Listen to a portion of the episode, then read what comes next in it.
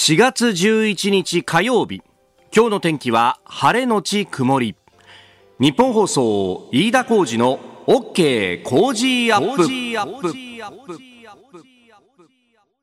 朝6時を過ぎました。おはようございます。日本放送アナウンサーの飯田浩二です。おはようございます。日本放送アナウンサーの新業一華です。日本放送飯田浩二の OK 工事アップ。この後8時まで生放送です、えー、日本放送屋上の温度計が14.5度をすでに指しておりますが今日はここからさらに気温がぐんぐん上がると。そうなんです。ここからですね、うん、10度くらい気温が上がっていって、うん東京都心と埼玉は25度。25度横浜24度 千葉23度の予想です。いやいきなり気温が上がるっていうのはね。本当ですよね。そうまあ真夏になるとね東京都心ももう今は35度だ6度だってなるんだけど、うん、この気温がぐっと上がったタイミングっていうのが実は一番体に応えるっていうね。そうなんですよね。体が慣れてないですからね。そうなんだよね、うん、先週先々週ぐらいかな。週末結構気温がぐっと上がった、うん、先週ぐらいか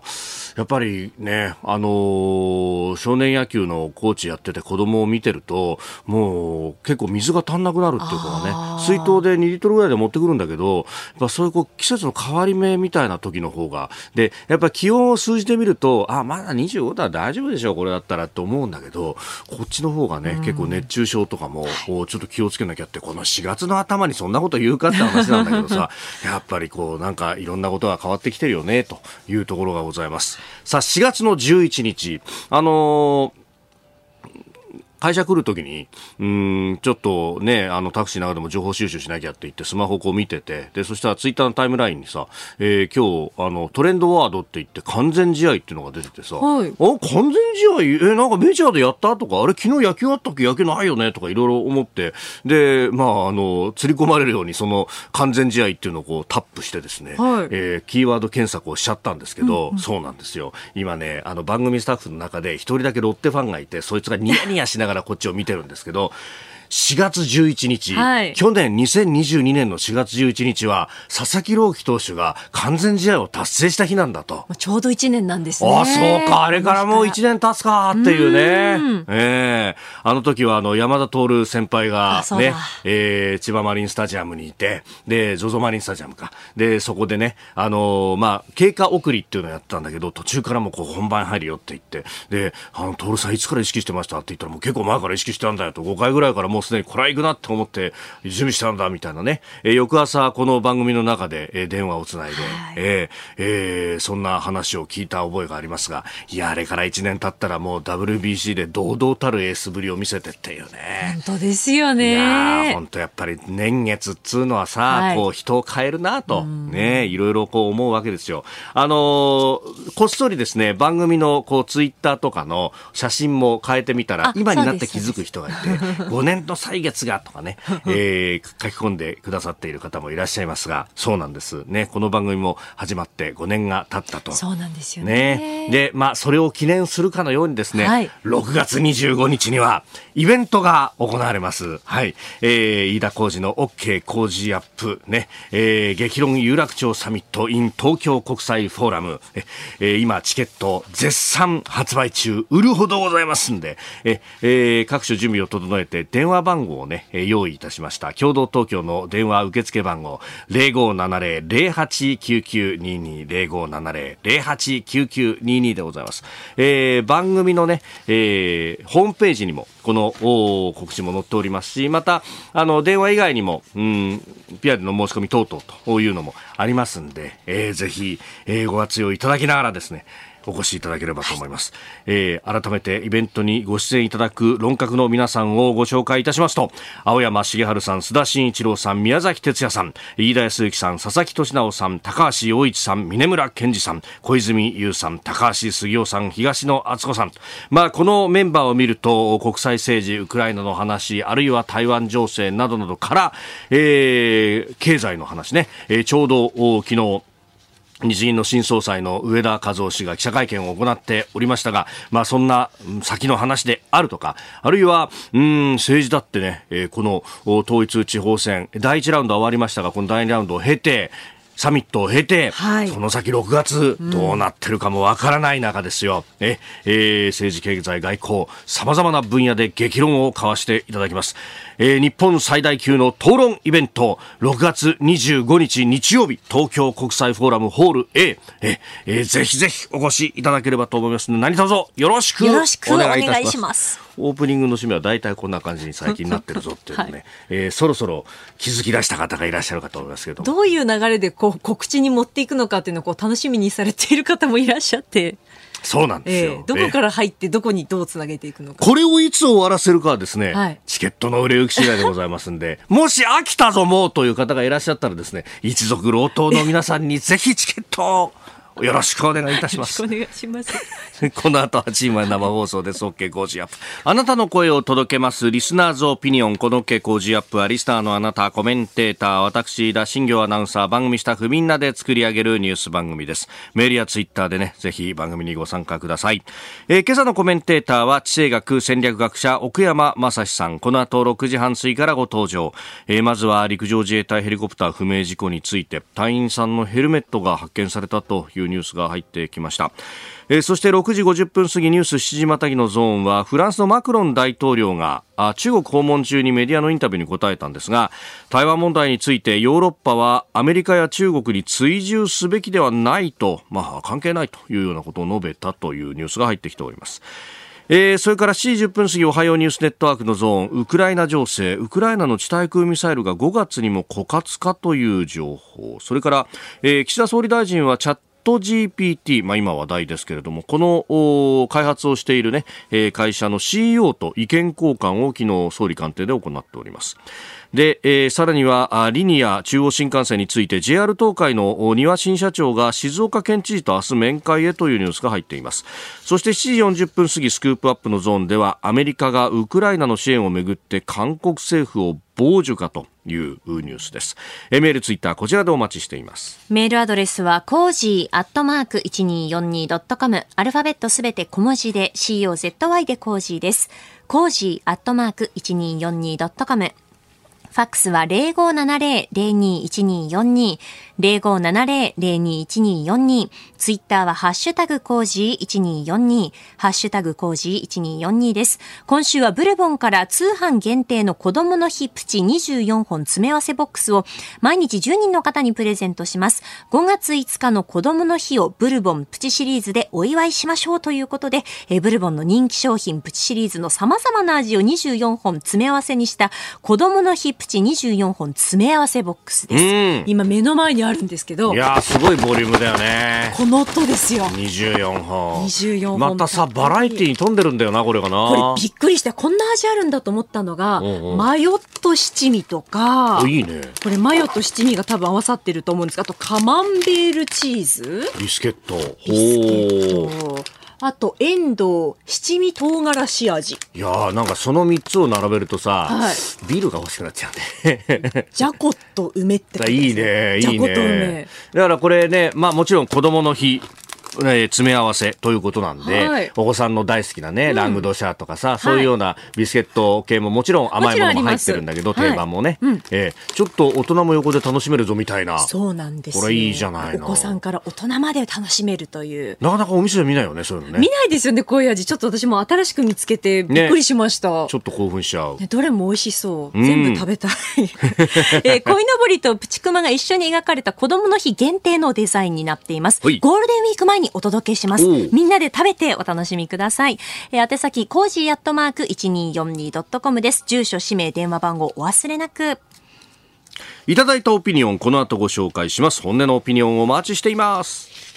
ここが気になるのコーナーです。スタジオ朝刊各紙が入ってまいりました。えー、今日の紙面は2つに一面トップ分かれるという感じであります。えー、日銀の上田総裁の昨日の会見の模様が3紙、そして、えー、技能実習制度について、えー、廃止し新制度という政府提案についてが2紙であります。えー、まずこの技能実習についてですけれども、朝日と毎日が一面トップ。朝日新聞、えー、技能実習廃止新制度。人材確保明記。育成は維持政府提案。転籍制限見直し検討。えー、毎日新聞、えー、技能実習廃止を提言。人材確保に転換。有識者会議と、えー、いうことで、まあ、あの国際貢献をね、えー、歌って、まあ、日本で学んだ技能を母国に持ち帰ることを目的ということが謳われている技能実習制度なんですが、まあ、あの実際のところは人手不足を解消するために、まあ、その労働力として入れてるじゃないかという批判が、まあ、前々からあったところでありましてで、えー、これをどうするんだということ、まあ、あ有識者会議に対して、まあ、新制度に改める案というものをまず政府が示したということで、まあ、これ有識者会議でも議論をした上で、えー、秋に提言を出すということに、えー、予定としてはなっております。まあ、あのー、技能実習生を使った方が、うん人手を確保できるし、それから、あのー、賃金も、まあ、あ一定の水準に抑えることができるというようなことで、えー、使われてしまっていると。ういうところがあるんで、これを見直すんだというところなんですが、えー、まあ、もちろんね、えー、見直すところはいいんですけれども、これで、まあ、転籍も可能とか、あるいはこう、入れやすくするということになると、まあ、賃金に対してはまた下押し圧力になるぞというところは、えー、考えておかなければいけないし、まあ、一方で入ってくる人たちの、えーまあ、人権というものはもちろんちゃんと考えなければいけないところだろう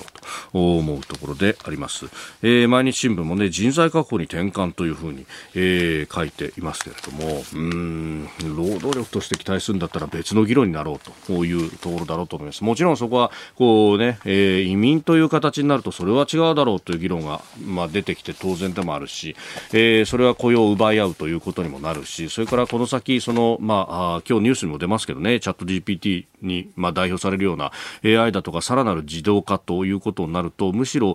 人が足らない社会から人がいらない社会に変わっていく、まあ、生産においてはですけれども、えー、になっていくとなるとうんこれ別の問題が発生するんじゃないのと、えー、人口減少が今まではその日本にとってはマイナスだマイナスだっていうふうに言われてましたけれども自動化が進んでいけば実はそれがプラスに転換するかもしれないと。他の国のようにじゃああの入れてしまった移民のその2世3世の人たちがなかなか、えー、賃金が稼げないというところで社会不安が起こる。で、そこにさらに自動化の波がやってきて、働き口がどんどん減るという衝突が、日本に限っては例外的に起こらないという未来があるかもしれないのに、ここで遅れて転換をするというのは、まあ、海外の事例、えー、じゃあ、外国人の労働力を入れてどうなったんだというところも、しっかり見とかなきゃいけないというのは、まあ、この、これから先のね、えー、議論の中にもおそらく出てくるとは思いますけれども、えー、考えなければならない視点だろうと思います。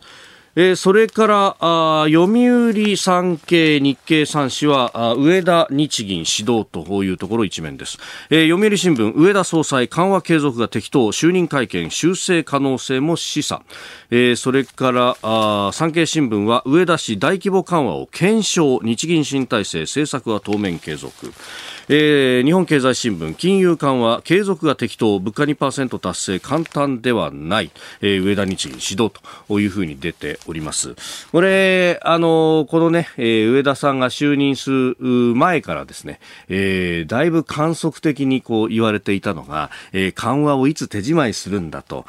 いうところでありまして、まあ、予定で見るとですね、まあ、今月の終わり頃にまず大、えー、上田日銀としては最初の金融政策決定会会合があって、まあ、その後6月にも予定されていると。で、もう早くも4月、6月で何か出すんじゃないか、みたいなことが、えー、言われていて、で、実際それでですね、相場が期待で動くというようなことが、えー、ありました。で、えー、それに対してですね、まあ、あの、上田さんの発言というのは、2月に、えー、初診の聴取を国会で行った時におっしゃっていたことと変わらないというところで、まあ、続けていくのが適当だと言いつつ、まあ、副作用に配慮しつつ持続続的な枠組みを探っていくんだとえいうことを言っていると、まあ、市場に誤解を与えない予断を与えないという形で、まあ、ただ市場は勝手に期待してですね、えー金融緩和が手仕舞いされるかもしれないぞと、まあ、そうなったらあ円高に触れるみたいなところで、えー、実際、昨日あたり131円台まで行っていたんですが足元の市場は今133円50銭ぐらいで取引されていると。勝手に期待して勝手に売っているというかですね、まあ、こういうニュースを機価として売り買いをすることによって値段が上がってももちろん儲かるししかし値段が下がった時も先に高い金額で売っておいた後から買い戻すというところで鞘を取取るという信用取引、えー、空売りなんていう言い方をしますけれども、おそこでですね、あの、グラフが触れれば、どっちに触れたとしても、利益を出すことができるというのが、まあ、あの、この手の市場関係者の人たちですから、むしろ市場のグラフがないでしまった方が利益が取れないというところがあるんで、えー、こういうところでですね、ことさらに一喜一憂を従うと、そしてそれに乗っかるようなメディアもあるようにも見えるというところこそが問題なんではないかと。上田さんの言ってることは終始一貫してるんじゃないの？というところです。ここが気になるでした。この時間からコメンテーターの方々ご登場です。今朝は地政学戦略学者奥山正史さんです。おはようございます。おはようございます。よろしくお願いします。さあ、えー、今日はですね、奥山さん、あの、本のプレゼントを持ってきていただきまして、はいはい、えー、飛鳥新社から2020年12月に発売されました、見えない手、中国共産党は世界をどう作り変えるか。という本、えー、3名の方にプレゼントでございます。クライブ・ハミルトン著マレイケ・オールバーグ著。そして奥山さん監修と、はい、えー、役本、えー、監役をされているというところなんですが、はい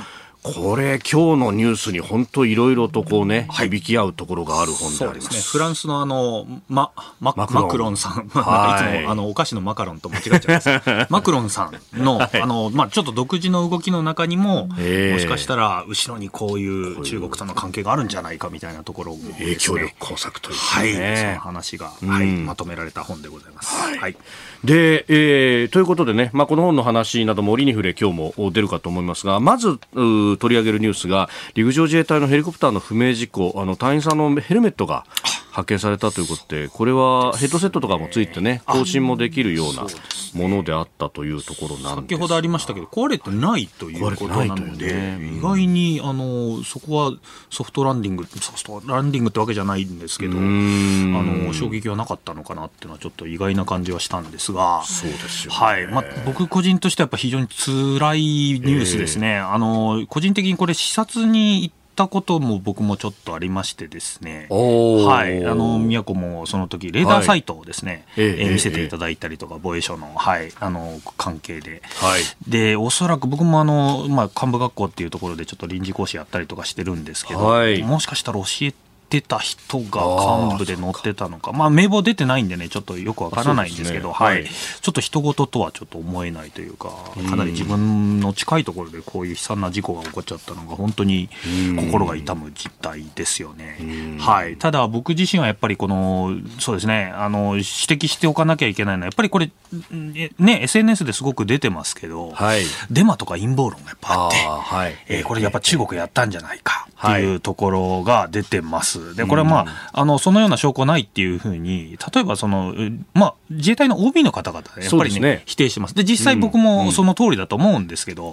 うん、やっぱりこう、妄想をかき立ててしまうような書き方をする人が、部外の人が結構多いんで、で僕はそこは本当に、あの、デマは本当にすぐ当局が公式に否定しないとダメだっていうのは、これ今回のウクライナ侵攻における、その、ロシアのが出してきたプロパガンダあるじゃないですか。はい、あれに対して、まあ、イギリス政府及びアメリカが今回、あの、情報機関がですね、非常に、あの、気を使って、すぐに否定するんだっていう、あの公式機関がすぐに否定しないと SNS でデマが広がるっていうのが出てたんですよ。はい、まあ、今回ちょっと防衛省側はやっぱどうしても対応遅れがちなんですけど、あのデマの否定っていうところに動きがちょっと遅かった部分があって、まあ、それを逆に OB の方々がしっかり否定したっていうところにはなってるのかもしれないんですけど、一つの教訓としてやっぱり今回、あの政府系、もうこういうデマは、やっぱり政府系の公式機関がしっかり遮断しなきゃいけないっていうことが、やっぱり今回、日本でもやっぱり見えてきたっていうことがありますね。で、まあ、陰謀論、本当にやめていただきたいと。いうことだと思います。はい。確かに、あのね、それこそ、そうから攻撃受けたんだったら大爆発音がしたりとか、あるだろうって、少し考えれば分かることだけど、はい、あのニュースがバンと出た時に、はい、スワって思ってしまうと、はい、で、それがこう、どんどん事態を悪化させるというそうですね。実害が出ちゃいますので、まあ、我々すでにね、あの、はい、いろんなところで、まあ、これはこういうのは本当にやめていただきたいと思います。はいえー、まずはあこの陸自の、ね、ヘリについてのお話でありました。小山さんには今日も8時までお付き合いいただきます。よろしくお願いします。お聞きの配信プログラムは日本放送飯田浩二の OK コージーアップの再編集版です。ポッドキャスト YouTube でお聞きのあなた通勤や移動中に最新ニュースを押さえておきたい方放送内容を少しでも早く知りたい方スマホやパソコンからラジコのタイムフリー機能でお聞きいただくと放送中であれば追っかけ再生も可能ですし放送後でも好きな時間に番組のコンテンツを自分で選んでお聞きいただけます。毎朝6時の生放送では登場するコメンテーターの最近の活動はもちろんたっぷりとニュース解説をお送りしています。レギュラーコメンテーターに加えて専門家と随時つないで掘り下げてお送りしています。日本放送のエリア内でお聞きの皆さんラジコラジコのタイムフリーでチェックしてください。ツイッターでは最新情報を発信中。ぜひフォローして番組にご参加ください。6月25日日曜日日本最大級の討論イベント開催。飯田浩司の OK 工事アップ。激論有楽町サミット in 東京国際フォーラム。青山茂春須田慎一郎宮崎哲也飯田康之佐々木俊直高橋陽一峯村健二小泉悠高橋杉雄東野篤子。激変する世界で日本はどこへ向かうのか。論客たちが大激論。チケットは電話でも受付中。0570-08-9922 0570-08-9922共同東京まで。えー、今朝は地政学戦略学者奥山正史さんです。引き続きよろしくお願いします。よろしくお願いします、えー、奥山さんのね、えー、本、えー、見えない鉄中国共産党は世界をどう作り変えるかこちら3人の方にプレゼントと、はい。えー、いうことであります、はい、えー、こちらですね件名に本のプレゼントとお書きいただいてメールでご応募ください、えー、コージーアットマーク 1242.com COZY コージーアットマーク 1242.com です。で応募の締め切りは今日の深夜0時まで日付が変わるまでであります、えー、ラジコタイムフリーポッドキャストでお聞きの方も間に合いますんで、えー、ぜひご応募ください。当選者の発表は商品の発送をもって代えさせていただきます。さあ、そして株と為替の値動きをお伝えしておきましょう。現地10日のニューヨーク株式市場ダウ平均株価ですが、連休前の6日と比べて101ドル23セント高い3万3586ドル52セントで取引を終えました。ハイテク銘柄中心ナスダック総合指数は3.60ポイント下がって1万2000飛び84.36でした。一方、円相場は1ドル133円50銭付近で取引されております。えー、ダウ平均は3営業日続伸であったということです。資本財株やエネルギー株の上昇に支えられたということですが、えー、週末にアメリカ雇用統計が出て、これが市場の予想とほぼ合致したということがありましたんで、安心感から買いが入ったと。えー、アメリカもそうですが、昨日の日経もそれで上がっておりました。え、では、この時間取り上げるニュースはこちらです。フランスのマクロン大統領が台湾問題についてヨーロッパは米中に追従すべきでないと述べるフランスの経済誌レゼコーは9日マクロン大統領が中国を訪問中に行ったインタビューを掲載しました。マクロン大統領は台湾情勢の急変はヨーロッパの利益にならないと明言。最悪なことはヨーロッパがアメリカのリズムや中国の過剰反応に追随しなければならないと考えることだと強調しました。マクロン大統領は今月5日から8日まで中国を訪問しておりまして、えー、習近平国家主席と異例の連日会談に臨んだほかフランスの大手企業トップら50人を同行させました。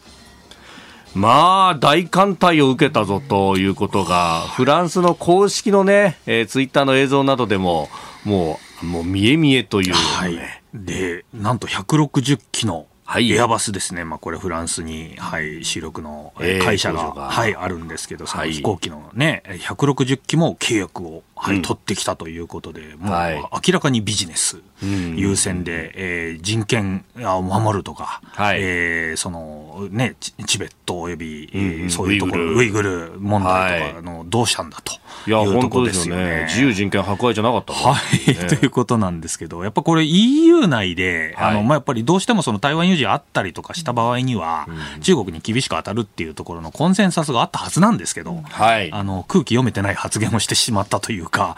あの、孤立するんじゃないかなっていうのはちょっと本当に懸念すべきところはちょっとあると思います。EU 内でね、あの、フランスがっていう、ね。あんな映像を見ると、はい、本当なんか昔のイギリスのキャメロン政権の時代に、そうですね。ね思いっきりパンダをハグしたみたいな感じのね。黄金時代と、まあ、その時イギリスがね、言ってたんですけど、その後2016年に入ってから、ええ、まさにあの、これプレゼントで、これだ出すことになったこの、うん、えー、まあ、あの、本とかですね、あと見はい、見えない手手とか、まあ、こういう本が、やっぱ2016年前後から中国が、あの、かなり、まあ、工作、永久工作みたいなのを仕掛けてるっていうことが、まあ、だんだんばれてきまして、メディアの方に。それでかなり、その警戒感が強まった中で、一段落したわけではないんですけど、はい、そこで一気にこの、マクロンさんがこの、反対に中国に寄ってったっていうのはね、ちょっとかなりやっぱりここでは、えー、厳しい、われわれ自由主義陣営としては、かなり余計なことやってくれたなっていう印象でございます。はい、これってなんか、布石というか、伏線みたいなものあったんですか？あの、その前にやはり、あの、王毅さんですね、外交部長前やられてた、はい、彼が、彼がですね、あの、まあ、あの、えと、ヨーロッパ、やっぱ法あの、まあ、行っておりまして、訪問しておりまして、で地ならし、ね、はい、地ならしをしていたというところ。で、まあ、それが成功したという感じになると思います。で、これに関してやっぱ台湾有事に、はい、あの、これ、われわれとは関係ないみたいなスタンス取ったおかげで、ええ、これ、あの、アメリカ側のやっぱ特に保守派が激怒しておりましてですね。あ、そうですはい、ウォール・ストリート・ジャーナル紙、まあ、あの、ウォール・ストリート・ジャーナル保守で、まあ、有名なんですけど、まあ、はい、経済誌なんですけどね、え、あの、非常に保守的な意見をやっぱりよく書くということです。で、こういうことを言っても、最悪のタイミングで、ドゴール主義的なひらめき、まあ、ドゴールさんがやっぱりこの昔 NATO に入らなかったと、はい、えー、対抗してソ連に、まあ、行かなきゃいけないっていうところで、50年代、60年代に、かなり独自の、はい、まあ、ソ連に対抗、自由主義陣営で対抗していきましょうよっていうところに、我々ちょっとアメリカとは別のスタンスで独自で行きますというスタンスを取って、ちょっと足並み揃えなかったっていう、まあ、あの過去の例があるんですけど、それと同じ、やっぱりある程度の伝統というわけじゃないんですけど、はい、フランスもちょっとアメリカとはちょっとスタンスを置きますよ。別の軸でいきますよということで、それをあのものすごくアメリカ側のメディアが怒ってるという状況ですよね。で、こういうことも言ってます。マクロン氏が、えー、対ロシア戦争でアメリカ国民の支持を減らしたいと思ってるなら、これ以上うまい発言はなかっただろうとまで、かなり皮肉っぽく 言ってますよね。まあ、あの、いろんな指揮者がやっぱり言ってますけど、例えば僕、はい、あの、これ個人的にもちょっと知り合いのエルブリッジ・コルビーっていう方がツイッターで書いてたんですけど、トランプ政権でね、あの、えー、官僚やられてた方なんですけど、はい、はい、この方が、まあ、戦略を練ってた方なんですけど、この方が、そうですね、はい、あの、やってた方なんですけど、ツイッターにやっぱりこれもう、欧州は、台湾有事があってもこれ支えないっていうことが分かったと。もう、あの、ヨーロッパなんか頼りにならないと。なるほど。台湾有事においては、もう日本とオーストラリアだけが頼りだっていうふうに、しっかり言ってるんですよね。なるほど。はい。我々本当はやっぱりオーストラリア、まあ、あの、ヨーロッパが一緒、うん、EU がやっぱり一緒になってくれることによって、まあ、中国っていう、こう、体制に対して、えー、対抗していこうっていうところあるんですけど、はい、まあ、まあ、アメリカの指揮者の中にもやっぱり、まあ、まあ、やっぱりヨーロッパって無責任だよねという態度をやっぱり取ると。失望だと。失望だと。いうことをやっぱり言ってるってことですね。はい。なので、どうしても我々台湾有事においては、やっぱり、はい、あの、やっぱ協力が、国際的な協力が得られないっていうところがちょっと分かったという意味では、ちょっとショッククな出来事ではあるけど、まあ、フランスの伝統からすれば、まあ、そういうふうに、えアメリカとは別の対立軸を作って我々がリードしたい気持ちはあるんだろうなと。まあでも彼らも太平洋にね、海外領土持ってるんだから、当事者の面あるはずですよね。インド太平洋っていう時に必ず彼ら出てくるんですけどね、あの代表の人が。それが来ない、えー、これ、これどうなるんだっていうふうに、今度国際会議の場で、そういうフランスの出てる人、詰められてくるんじゃないかと。いや、G7 で岸田さんなんて言うかっていうのはね、気になりますね。ぜひ詰めていただきたいですね。はい、7時またいで続いていきます。前半戦は、まあ、マクロンフランス大統領の、まあ、中国でのインタビューについてというところでしたが、はいね、まあ、ここで話題になったのは台湾について、はい、でそれを考えると、はい、この蔡英文総統がうん中米歴訪で途中でアメリカによって下院議長と会った、でそれに対しての報復なのかこのところ中国の台湾周辺での軍事演習というものが活発に行われてやっておりますね。であの空母も、ね、作って、まあ、国産の空母なんですけどはい、それも入れて、えー、演習を行っているっていうところがですね非常に、はい、あの専門家たちがやっぱり注目してるっていうところですよね。えー、これね、はい、あの日本のメディアの中にはね、抑制的だと。いうふうに書くメディアがあって、はい、なんでだっていうと、弾道ミサイル、この間みたいに撃ち込まなかったからかとか思うんですが、これ、抑制的に見えますいやいやいや、全然だと僕は思いますね、やっぱり空母運用のやっぱり強化図ってるっていうふうに、これ、あのえー、吉田慶州統合幕僚長もおっしゃられてますけど、はい、やはりかなり実践的な感じにはなってきてる、前のやっぱりミサイルの場合は、どちらかというと、脅し的なものがもちろんあの主流としてあるんですけど、今回の場合はまさに動いてるものを、実践体制でやっぱ見せてるっていう点では、はい、やはりかなり、まあ、やる気になってるというか、まあ、そういうのをやっぱりわれわれも動けるんだということ。えミリタリーパワーミリあの、軍事大国のうちの一つであるってことを見せたいんだなっていう気持ちが表れてますよね、はい。まあ、今回、そのバシー海峡を通って、はい、えー、台湾の、まあ、東側というか、はい、あ西側あ東側か。台湾の東側、太平洋の西側、西側です。はい、そうですね。はい、ある意味こう、台北とか台中とか大きな都市がある、その背中側に回って、そうですね。はい。戦闘機上げてきましたよね。上げてきたというところですよね。まあ、それは見えてくると、やっぱりこれアメリカに対してもっていうところの牽制の意味がやっぱり出てくるっていうことも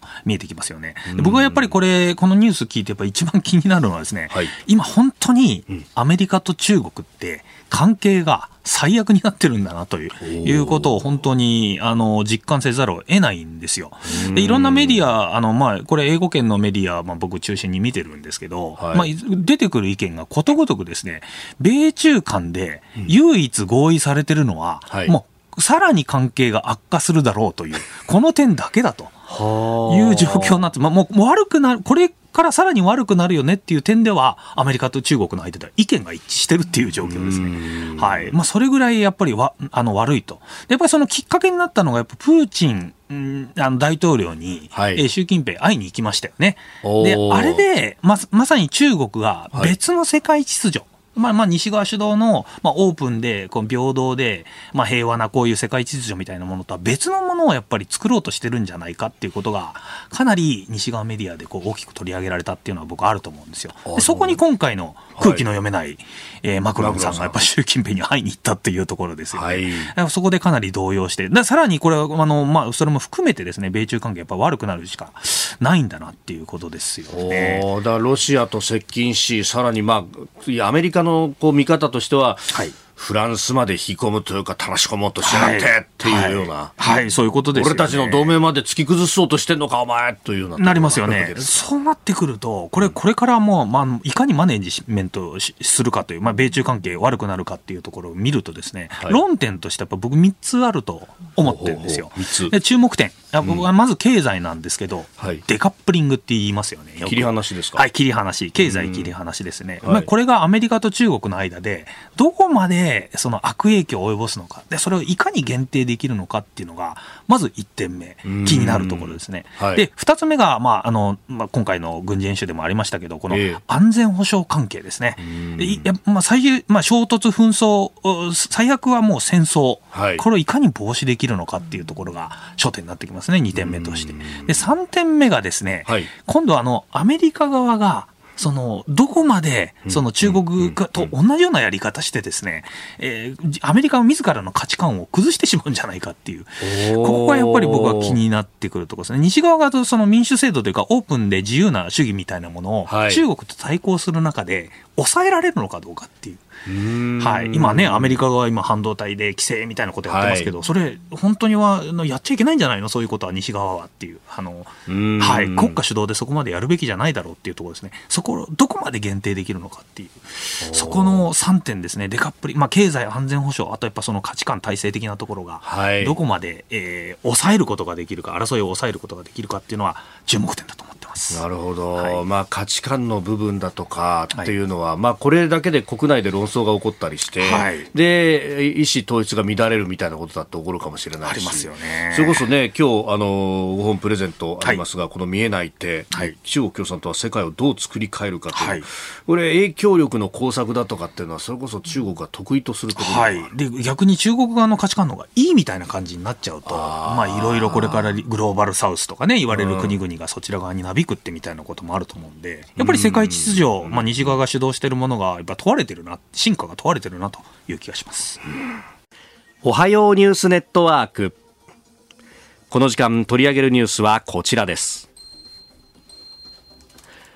ウクライナの地対空ミサイル5月に枯渇か。ニューヨーク・タイムズは9日、ロシアのミサイルや自爆型ドローンの迎撃のため、ウクライナ軍が地対空ミサイルを大量に消費しており、5月には主力システムの弾薬が底をつく恐れがあると報じました。へー。SNS に流出したアメリカの機密文書アメリカ当局者らの話をもとにこれを伝えたということだそうですが、はい、でこれまだ情報がよくわからないんですが、はい、ロシアがやはりハッキングみたいな形をでですね、えー、まあ、あの流出させたんじゃないかという話も出てきます。まあ、これ確認、確定の話ではないんですけど、まあ、すでにあの、アメリカの司法省は、このリーク、やはりちょっと国家安全保障的に問題だということで、司法省が、すでに捜査に動き出しているというニュースは先ほどちょっと見ましたけど、はい、まだどういうふうになるのかわからないです。まあ、実際でも、これはあの事実なんでしょうね。やっぱりあのウクライナ側が、はい、えー、地対空、まあ、ロシアの航空戦力をですね、ある程度今までは限定的にこう、限定的ですけど、ある程度制限できてたと。国有制取らせないっていうことができてたんですけど、はい、まあ、それが今回やはり、実際は弾が足りないんだよねという、えー、ことがやっぱ出てきて、まあ、おそらくこれは真実だと思われるのかなというふうに僕は思ってます。まあ、普通にこういうリーク記事みたいなものがリーク文書みたいなのが出てくると、はい、誰かの意図があるんじゃないかとかいうふうに言われております。例えば、まあ、ロシアが今回あの出した情報の中にはですね、はい、えー、ロシア側の被害が結構少なめに出てたとか、えー、その文書の中ではなんか1万人しか死んでないとかね、ロシア側の死者って言ってるんですけど、まあ、イギリスとかアメリカの情報機関はすでにもうロシア兵はすでに20万ぐらいね、あの死傷者出てるっていう話があるんで、なんかその辺かなりあのロシアの匂いがするなっていうのは僕はちょっと印象としては、はい、あの見てる部分ではあります。はい、ねこれただこうなっってくると、はい、まあまあ、どこまでその意図的なものかはあれですけれども、はい、実際にものすごい数の弾薬を使ってるっていうのは、確かにそうみたいな、ね、そうですね、はい、あの1日何万発っていうレベルで使ってますので、はい、本当にあの自衛隊が持ってる、えー、弾薬だったら、もう数時間で終わっちゃうみたいな世界でが、まあ、繰り返されてるわけですけど、まあ、あのやっぱりもものとして足りないのはもう確かであるので、えー、やっぱりわれわれ備えなきゃいけないっていうところは、やっぱりいつもあの感じるところでありますよね。はい、常にとはい、ということですね。やっぱそのぐらいをしないと抑止ってものはなかなかできないそうですね、抑止って基本的にやっぱり戦えるっていう姿勢を本気で見せて、実際にできないと、本当に相手は抑止できないので、あの本気で戦える状況にするっていうのが、まあ、これは日本にとってもですけど、一つの教訓ですけど、相手の能力はやっぱり見くびっちゃいけない。やっぱりあの弾薬が、えー、あればあるだけいいので、うん、えー、あの足りないということは絶対ないので、うん、あ足りないというかその十分にあるということは絶対ないので、常に足りないっていうことで我々考えておかなきゃいけない。やっぱりこれはあの戦略の取るべき態度、戦略を考える人間は取るべき態度かなと。思っております。やっぱりそういう裏打ちがないと、言葉の説得力みたいなものも全くなくなってそうですよね、はい、日本もやっぱり備えなきゃいけないと、改めて思いました。さあそして続いての記事。ニュースはこちらのニュースです、はい、岸田総理大臣とチャット GPT の CEO が意見交換。岸田総理大臣は AI を使った対話型ソフトチャット GPT の開発元のアメリカの新興企業オープン AI のアルトマン CEO と総理官邸で面会しました。人間のようなスムーズな対話ができると話題になっているチャット GPT の長所と短所に関し説明を受けたということです。日本では毎日100万人以上が利用しているチャット GPT をめぐってはプライバシー侵害などへの懸念から各国で規制の動きが出てきております。なんかイタリアが規制するとかね、そういった話も出てきている中、そうですよね。いや、これ、かなり日本にこんなに早く来るんだと。あの、外国で先進国に来るの今回初めてだということなので、やはりその先進国、まあ日本が、まあ日本にまず率先してきたっていうことは、ええ。日本でやっぱ活用してもらいたいというふうに思ってるっていうところの部分はやっぱあるんでしょうね。はい。ということです。ただもう、あの、これいろいろ警戒する、あの、状況がやっぱ一つ、うはい。懸念する声っていうのも、実はあの、テクノロジー業界の方からも出ておりましてですね、うんはい。まあ、先日これ出てた、あまあ、ちょっとごく一部で話題になってましたけど、えー例えばですね、あの、アップルの共同創設者であるスティーブ・ウォズニアックさんはい。いらっしゃいますね。はい。それとか、あの、イーロン・マスクなんかも含めてですね、うん。はい。えー公開書簡、フューチャー・オブ・ライフ・インスティテュートっていうところに公開書簡発表してですね、この今回出てきたあの、チャット GPT-4 ですか、はい。こういうものの、その先のチャット、あの、AI の、えー開発を、ちょっと6ヶ月間停止しましょうっていう。はい、提案をしておりますね。人工知能の責任ある倫理的開発という面では、はい。ちょっと今テクノロジーが進みすぎちゃってるから、ちょっとあの6ヶ月間、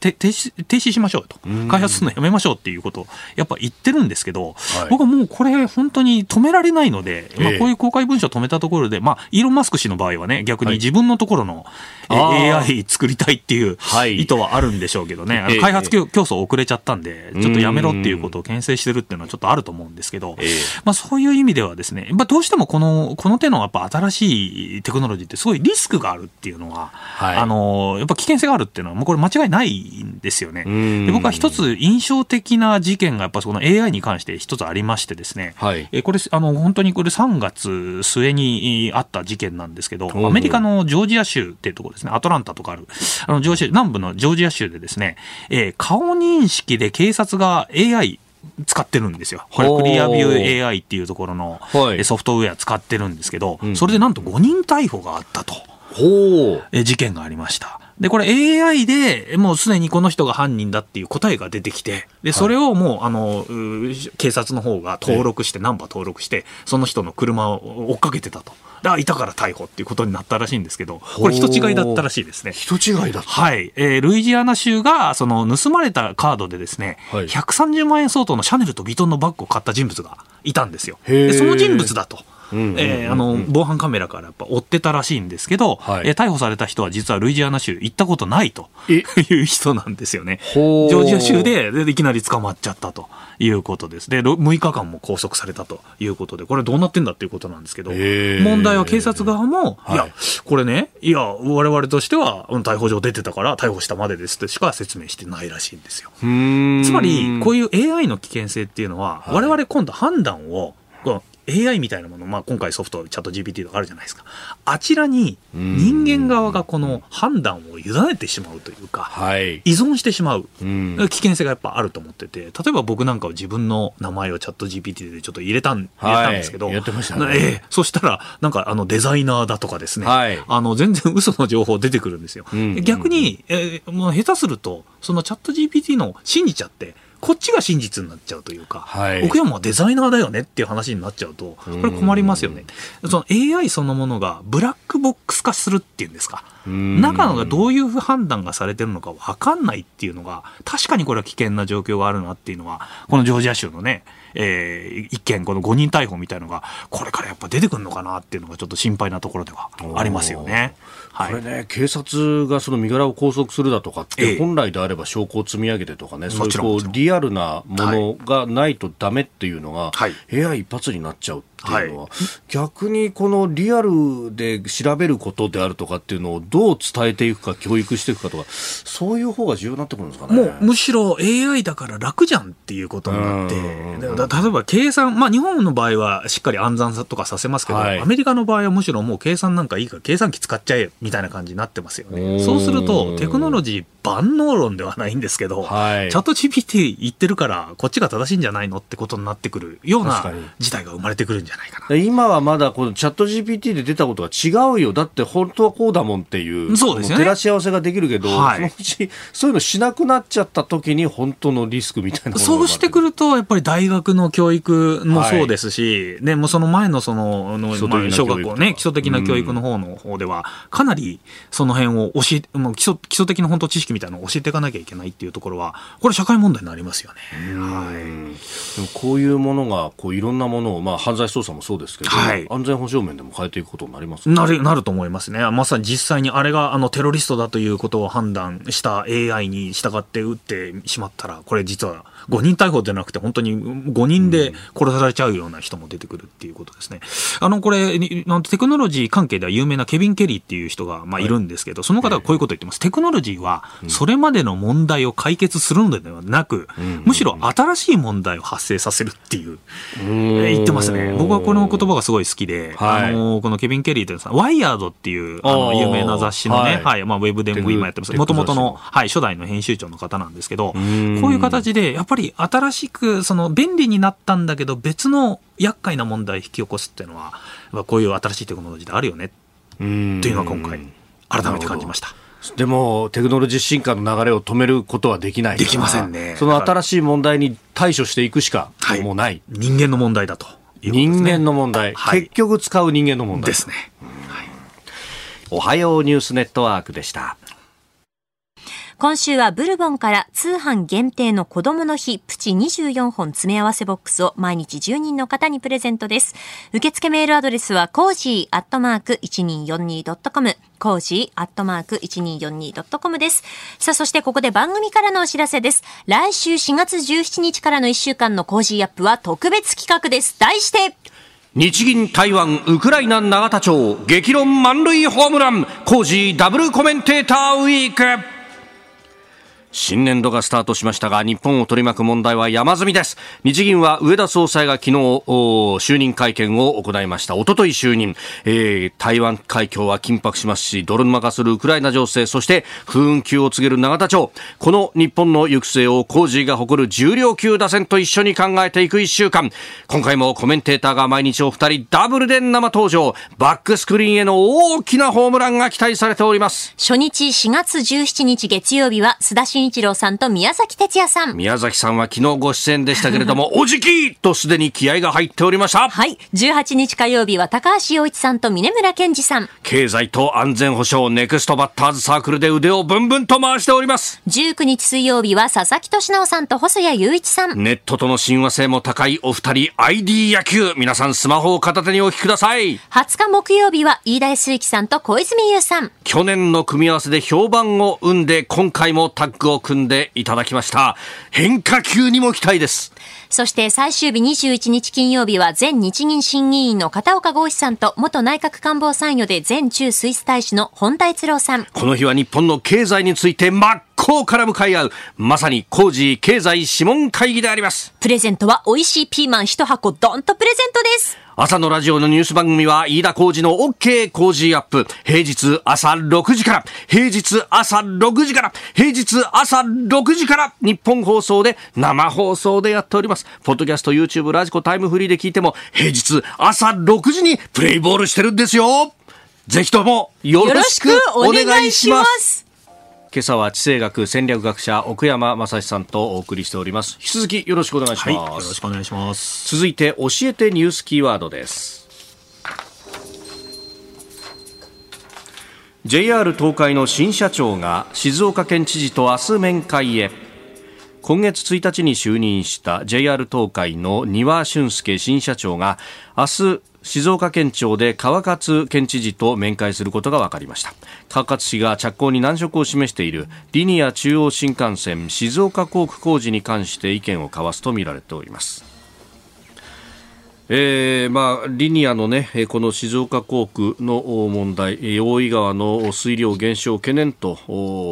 いうこと、まあ、ボーリングを掘ると山梨県に水が流れるんじゃないかみたいなことまで言っていてそれ本当か？みたいな話もなってたりもしますが、はい、はい、これですね。はい、いや通り道の話です、ね、通り道の話。はい、これはまさに地政学というか、まあ、僕が研究している古典地政学の話でよ。く出てくる話ですよね。まあ、ちょっと身近なところで、やっぱり話をしてくると、まあ、通り道が変わると世界が変わるというか、産業構造が変わるっていうのはよくあることで、はい、えー、まあ、あの例えばですね一つ町があって、その街のところに郊外に例えばバイパスができてしまうと、そうすると、今まで街中通って、まあ、渋滞だったけど、まあ、大変だったけど、えー、まあ、車通るから、まあ、そこで買い物してくれる人がいていたりとかあったんですけど、バイパスされると、もうそこ通らなくなっちゃうじゃないですか、はい。まあ、静岡の今回のパターンもそれにやっぱり近いところがあって、まあ、新幹線ただでさえそんなに止まってくれなかったのに、はい、今回、そのリニアで一気に通過されちゃうってことになると困るよねっていうことで、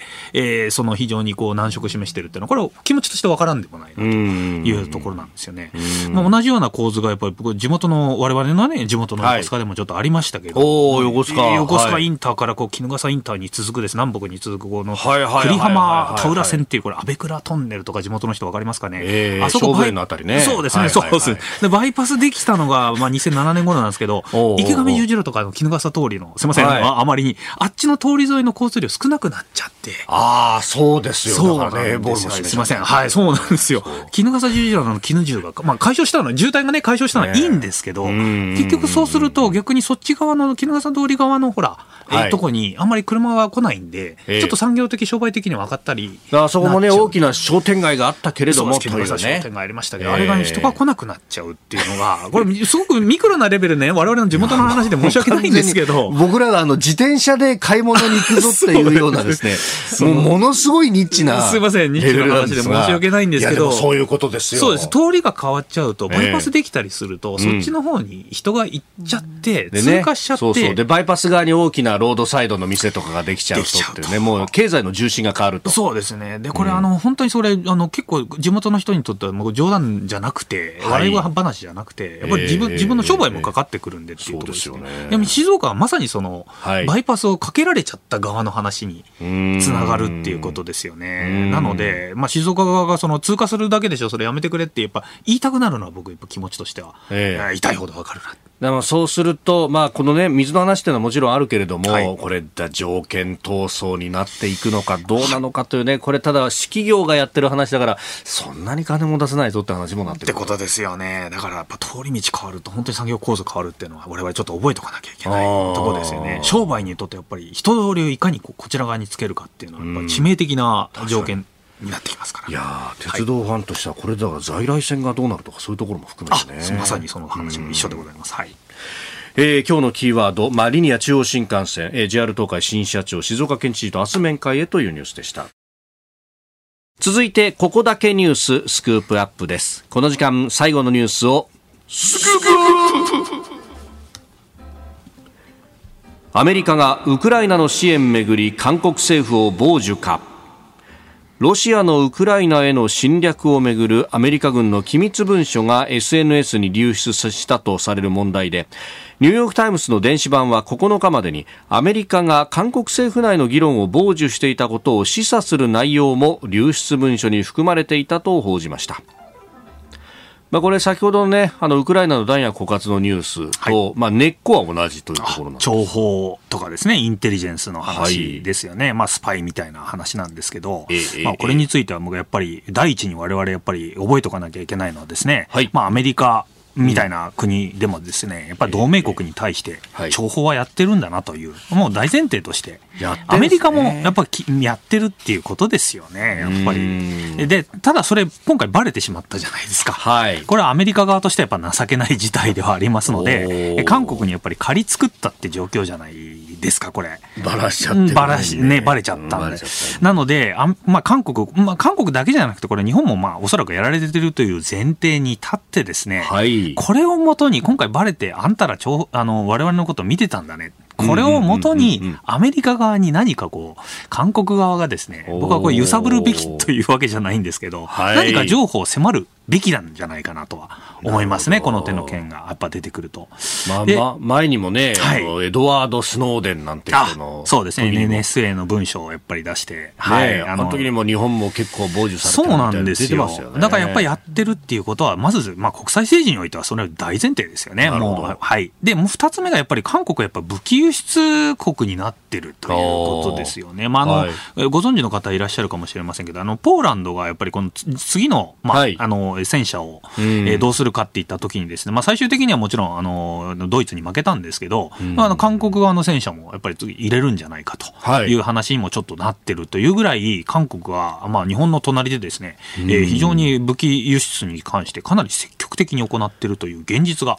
あるっていうことですね。これ我々認めなきゃいけないっていうことです。で、最後のこの3つ目なんですけど、はい、これ僕ですね、いつもこの手の話を聞くたびに思い出すのがですね、えー、あの、マイケル・ハワードという僕の、まあ、ちょっと翻訳した方が、まあ、言ってた、非常にあの、有名な話なんですけど、はい、戦略とかこういうものを考えるときに、我々どうしてもですね、軍人とかそういうものってどうしても戦略考えるときにですね、うん、作戦とか技術の話ばっかりしてて、はい、本当はそれを支えてる裏のですね、はい、平坦とか社会とかそういうものをやっぱ我々見過ごしがちじゃないかって話をちょっとしたいと思ってるんですよ。ちょっとこれ簡単に言えば、あの、こういうことです。え、車を、まあじゃあ、えっと、井田さんもご家族いらっしゃいますけど、はい、えー、車を買うと言いう言いますよね。で、車買うときにやっぱり我々、あの、ウキウキして、えー、この車をどう使うかとか、はい、で、買ったらどこ行こうかって話で、えー、そのポジティブな面ばっかりこうやるじゃないですか、考えるじゃないですか。車のどういうエンジンを積んでるのかとかですね。そうですね。はい、やっぱり。こんなシートでとかね。はい、ね、やっぱり話をしますね。で、そういうところなんですけど、いざ買ってから、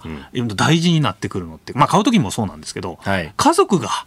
それをどういうふうにお金どう工面するのかとか、確かに。ランニングコスト、ガソリンじゃないですか。税金、ガソリン。はい。戦争もそれと結構似てる部分があって、我々どうしても戦略こういうふうに考えるときにですね、はい、あの、まあ、ウクライナの戦争で今回本当に分かったのはですね、あの、確かに初めの方でいかにどういう作戦をっていうふうに軍人とかね、やっぱり戦略家の人たち考えるんですけど、技術、どういう技術を使ってるのか考えるんですけど、実際長期戦になってくると、はい、最も大事なのは、国民がいかに、うん。うん、まあその、まあ、ウクライナの場合ですね、この場合とかアメリカとかですけど、国民がいかにその作戦を支えるのかとか、えー、武器、弾薬をどういうふうに調達するのかとか、その平坦の部分というか、国民それを支える社会の部分、まあ、さっきの例で言えば家族とか、えー、家族の財政状況とかですね、えー、そっちが本当は車を持つときにものすごく大事な要素になってくるんですあの奥さんに相談しないで勝手に買うとですね。そうですね。あのもう大変なことになりますよね。勝手に高いスポーツカー買ってきちゃって 家族6人いるのにこれどうやって乗んのよ みたいな。状況。いや結構これ軍事でもやっぱ同じような状況があって確かに我々の国家としてはすごいスポーツカーみたいなものを買いたいってなるんですけど、うん、実際大事なのはそれを支える財政の方であったりとかですね、はい国民側がそれを熱心に支援してくれるかっていうところじゃないかっていうところが、まあ、こういう戦略みたいなものを考えるときには必ずなってくるのかなっていうことですよね。はい。な物流、物量とかやっぱ資源とか、はい、それを支える社会面での要素っていうのを我々どうしても直視したくないんですけど、やっぱ直視しなきゃいけない。っていうのが今回のウクライナでの戦争においてですね、えー、やっぱ出てきたところなのかな。やっぱ社会とか国民、えー、それを支える、えー、同盟国のね、あの支援、大事ですよねって話ですよ、はい、まあ、ウクライナの例で言えば、ポーランドがある意味の集積基地のようになって、はい、そこから入れるっていうのが、はい、まあ、今回ね、岸田さんの、ウクライナ訪問だってそのルートだったよそうですね、そうするとポーランドがいかに大事か、アメリカにとっていかに大事か、それは逆に西側にとって逆にポーランドの価値が上がってるってことにもなりますし、でそういう、なんていうんですかね、実際のドンパチの部分も大事なんですけど、その背後にある大戦略のレベルって僕は言ってるんですけど、こういう大戦略のレベルってものすごく実は決定的なんじゃないのっていうことですね。ウクライナが戦って大事なんですけど、それ以上に大事なのはその周りの国の協力であったり、まあアメリカの支える物資であったり、それをどこを通って、えー、その供給するかっていうところの話。いやこれだから台湾考えると海使ってってことになるとどうするとか、はい、ですよね。そうするとやっぱり、ね、沖、うん、沖縄がいかに重要なのかとかやっぱり出てきますよね。でそれを牽制するために、はい、あ3島はだからこう太平洋にまで出てきて、はい、演習してたんだなとか。ですよね。で、それ逆に、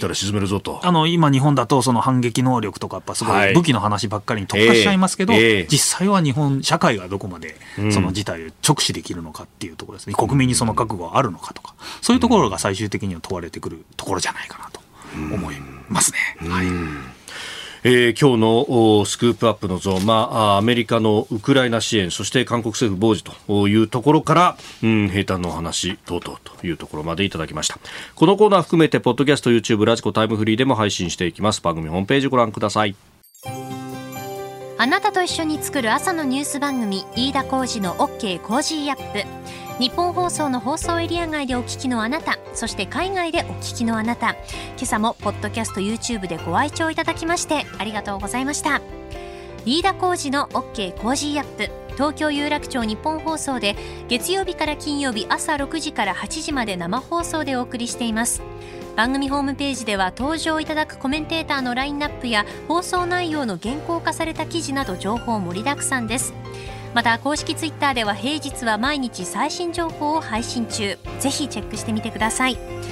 そしてもう一つ飯田浩二アナウンサーが「夕刊富士」で毎週火曜日に連載中。飯田浩二の「そこまで言うか」こちらもぜひご覧になってください。忙しい朝そして移動中ニュースを少し深く知りたい時。ぜひ AM、FM、ラジコはもちろん日本放送のポッドキャスト YouTube でお楽しみください。